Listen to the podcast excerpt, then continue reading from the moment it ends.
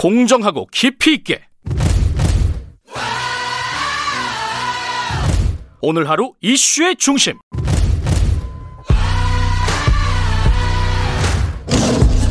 김경래의 최강 시사.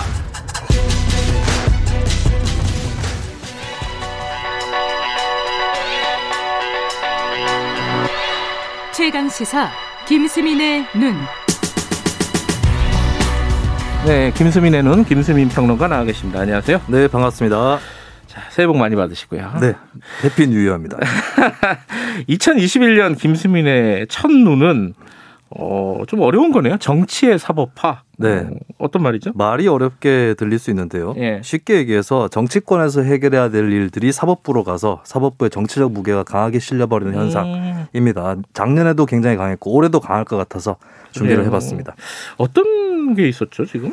예를 들면 간통죄, 고- 혼인빙자 간음죄, 낙태죄 이런 것들의 공통점이 뭐냐 했을 때 첫 번째는 여성이라든지 이쪽의 인권을 제약한다는 비판을 받았던 그렇죠. 법이었고 예. 두 번째는 헌법재판소 결정에 따라서 다 없어졌습니다. 아. 국회나 정치권에서 없앤 것이 아니고요. 예. 이런 현상들을 보면 헌법재판소가 마치 상원의회나 화백회의 같다. 하백케이 네. 신라의 네, 최고 결정 기관처럼 되어버렸다라고 하는 거고 정치 제도에 대한 판결도 정치인들이 스스로 머리를 깎지 못하고 음. 이를테면은 비례대표제에서 정당 투표를 따로 도입한 거라든지 정당 득표 2% 미만 정당의 등록 취소 조항이라든지 이런 것들이 다 없어진다든지 이런 네. 것들이 다 헌재 판결로 이루어졌거든요. 아하. 제 개인적으로도 기호순번 제도에 대해서 헌법 소원을 제기한 네명의 시민 중에 한 명이었습니다. 아, 그랬어요? 근데 그걸 제기할 때도 제가 느꼈던 게 이거 국회에서 결정을 해야지 안 하니까 음. 헌재로 들고 가는 거 아니냐 이런 생각이 들더라고요. 국회에서 못 하니까 자꾸 이렇게 사법부로 넘긴다. 특히 네. 헌법재판소 같은 데다가. 그렇습니다.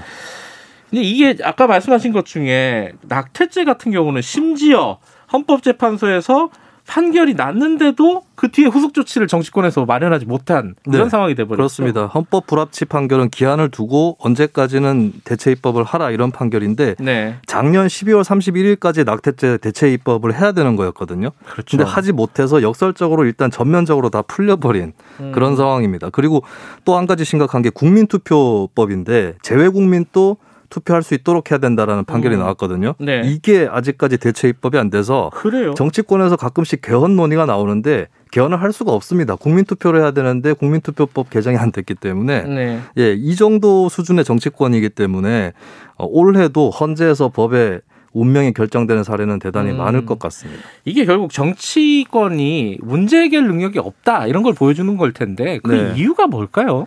일단은 주로 이런 사례들을 보면 인권 첫 번째가 인권이고 두 번째가 정치 제도 문제거든요. 예. 인권 문제에서는 그 어떤 조치를 통해서 여러 사람들이 이익을 보더라도 반대파가 굉장히 굳건하게 형성이 돼 있어요. 음. 그러다 보니까 정치권이 아 저쪽을 거스르면 선거 때 힘들어진다라고 음. 하는 그런 겁을 먹게 되어 있는 것이고 네. 진보 보수가 합의해서 통과시키는 것이 가장 좋은 건데 보수 쪽에도 내부의 어떤 반대 세력을 많이 의식을 하고 있고 심지어는 진보 내에서도 이를테면 차별금지법 제정이라든지 이런 거에 대한 반대 세력이 또 있어요. 음. 예, 이게 내부 세력에 대한 설득이 안 되고 있다라고 음. 하는 겁니다. 그리고 정치제도 쪽에서는 거대 양당이 보수든 진보든 간에 이해관계가 같기 때문에 정치 신인이라든지 소수 세력에 유리한 입법을 잘 안 해주는 것이죠. 기득권이니까 그러다 보니까 예. 시민들이 직접적으로 헌법재판소로 사안을 들고 가는 겁니다. 예.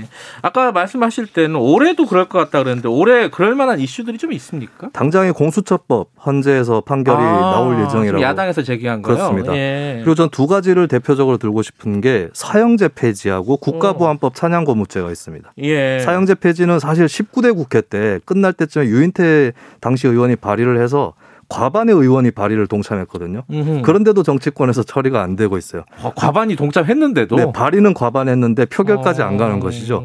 근데 현재 헌법재판관 성향을 보면 여섯 명 이상이 사형제 폐지 소신을 갖고 있다고 볼 수 있거든요. 그래요. 그렇다면 이 사안도 결국에 올해가 아닐지 몰라도 헌재에서 결판날 가능성이 높다. 그리고 국가보안법 찬양 고무죄도 표현의 자유, 발언의 자유를 억압한다라고 하는 국제사회의 비판을 가- 받고 있는 그런 법인데 네. 이것도 민주당이 글쎄 예전에는 열린우리당 시절에 국가보안법 폐지 추진을 하다가 실패를 했는데 이번에 그렇게 개정에 적극적이지가 않습니다. 그렇기 음. 때문에 이 사안도 국가보안법 찬양 고무죄도 헌재로 갈 공산이 대단히 높아 보입니다. 아, 예. 막상 이게 발의는 하는데 이 표결하기는 좀 부담스러워하는 거군요 정치권에서 그죠.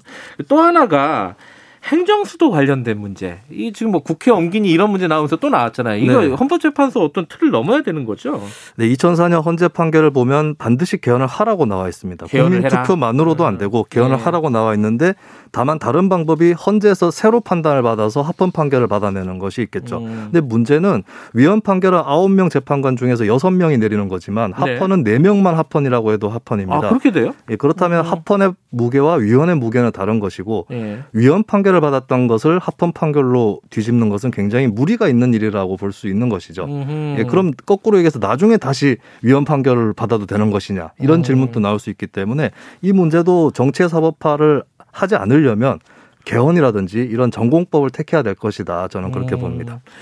근데 어쨌든 이게 뭐 하루 이틀 문제가 아니라 계속 지속적으로 이 정치를 계속 그 사법판으로 끌고 가는 거 아니냐. 네, 물론 사법의 정치화도 있지만은 마찬가지입니다. 어쨌든 예, 예. 정치의 사법화가 이끌어낸 측면도 있고 이걸 과연 해결책을 찾을 수 있을까? 어떻게 보세요? 어떤 사람들은 이제 헌법재판소가 아니라 어떤 나라들처럼 상원의회라든지 이쪽에서 헌법재판을 하자 이런 얘기를 하기도 하거든요. 상원을 우리는 그런 게 없잖아요. 예. 음. 근데 이걸 하려면 또 개헌을 해야 되는데 과연 개헌을 결심할 수 있을 거냐 정치권이. 어, 그리고 그렇게 하더라도 상원의회가 제대로 결정할 수 있을 거냐. 그나마 헌법재판소기 때문에 눈치를 안 보고 결정하는 거 아니냐. 음. 이렇게 얘기를 할 수 있겠고요. 일단은 이게 그 선거제도라든지 정치제도가 합의라든지 이런 것들을 원활하게 하는 그런 체제가 되는 게 더 중요할 것 같아요. 음. 근데 그건 또 어떻게 누가 하느냐. 그러니까요. 고양이 목에 방울 달기이기 때문에 저는 이제 이해가 가는 게 카리스마적인 리더를 갈구하는 대중들의 심리 있지 않습니까? 아, 이게 사람이 중요하다? 예, 저는 결국에 일차적으로는 사람이 중요하다. 용기 있고 또 반대파에 대한 설득력을 가진 그런 리더십이 음. 중요하다라고 하는 네, 대단히 허무하면서도 어떻게 보면은 중요한 결론을 내리게 됩니다. 굉장히 뭐랄까 소모적이라는 느낌이 들어요. 뭐 아까 같은 뭐 낙태죄 같은 경우도 대중적으로도 굉장히 중요한 문제지 않습니까? 네. 일상생활에 영향을 주는 그런 그런 것들을 정치권에서 제- 하나도 제대로 대안을 마련하지 못하는 상황. 결국 말씀하신 대로 표, 표 때문에 그런 거잖아요. 그렇습니다. 그럼 이 상황은 어떻게 극복할 수 있을 것이냐? 답이 없, 답이 없다는 거네요, 지금 그죠? 네, 표를 서로 의식하지 않으려고 합의를 하는 게 제일 중요한데 그 합의를 이끌어내는 정치가 안 되고 있다. 음. 라고 하는 거죠. 그래서 결국에는 제도를 바꾸기 전에 누군가가 사람이 해야 된다. 라는 데 좀 무게를 둘 수밖에 오늘 없겠습니다. 좀 허무한데요? 사람, 그러니까 어떤 네. 어, 뛰어난 정치적인 지도자가 필요하다는 결론밖에 안 나오는 그러니까 거예요. 정치에 굉장히 중요한 첫 번째 고리는 리더십이다. 음. 이 얘기로 결국에는 귀결될 수밖에 없겠습니다. 이번에 리더 그 뭐야 박근혜 전 대통령 사면 문제도 이 결국은 뭐 합의가 안 되는 거잖아요. 그 내부 네, 내부적으로 그렇습니다. 지금 상황이 어떤지는 뭐 정확하게 알 수는 없지만은 알겠습니다. 어, 어, 좀 새해 벽두부터 조금 허무한 얘기였습니다. 다 올해 올 한 해 내내 좀 시끄러운 얘기가 되겠죠 이 부분도 여기까지 드릴게요. 고맙습니다. 감사합니다. 김수민의 눈이었습니다. 새해 복 많이 받으시고요. 김경래 최강사 2부는 여기까지 하고요. 잠시 후 3부에서는 박대기의 고속경제 전기차 얘기 좀 해보겠습니다. 일부 지역에서는 지역국에서는 해당 지역 방송 보내드립니다.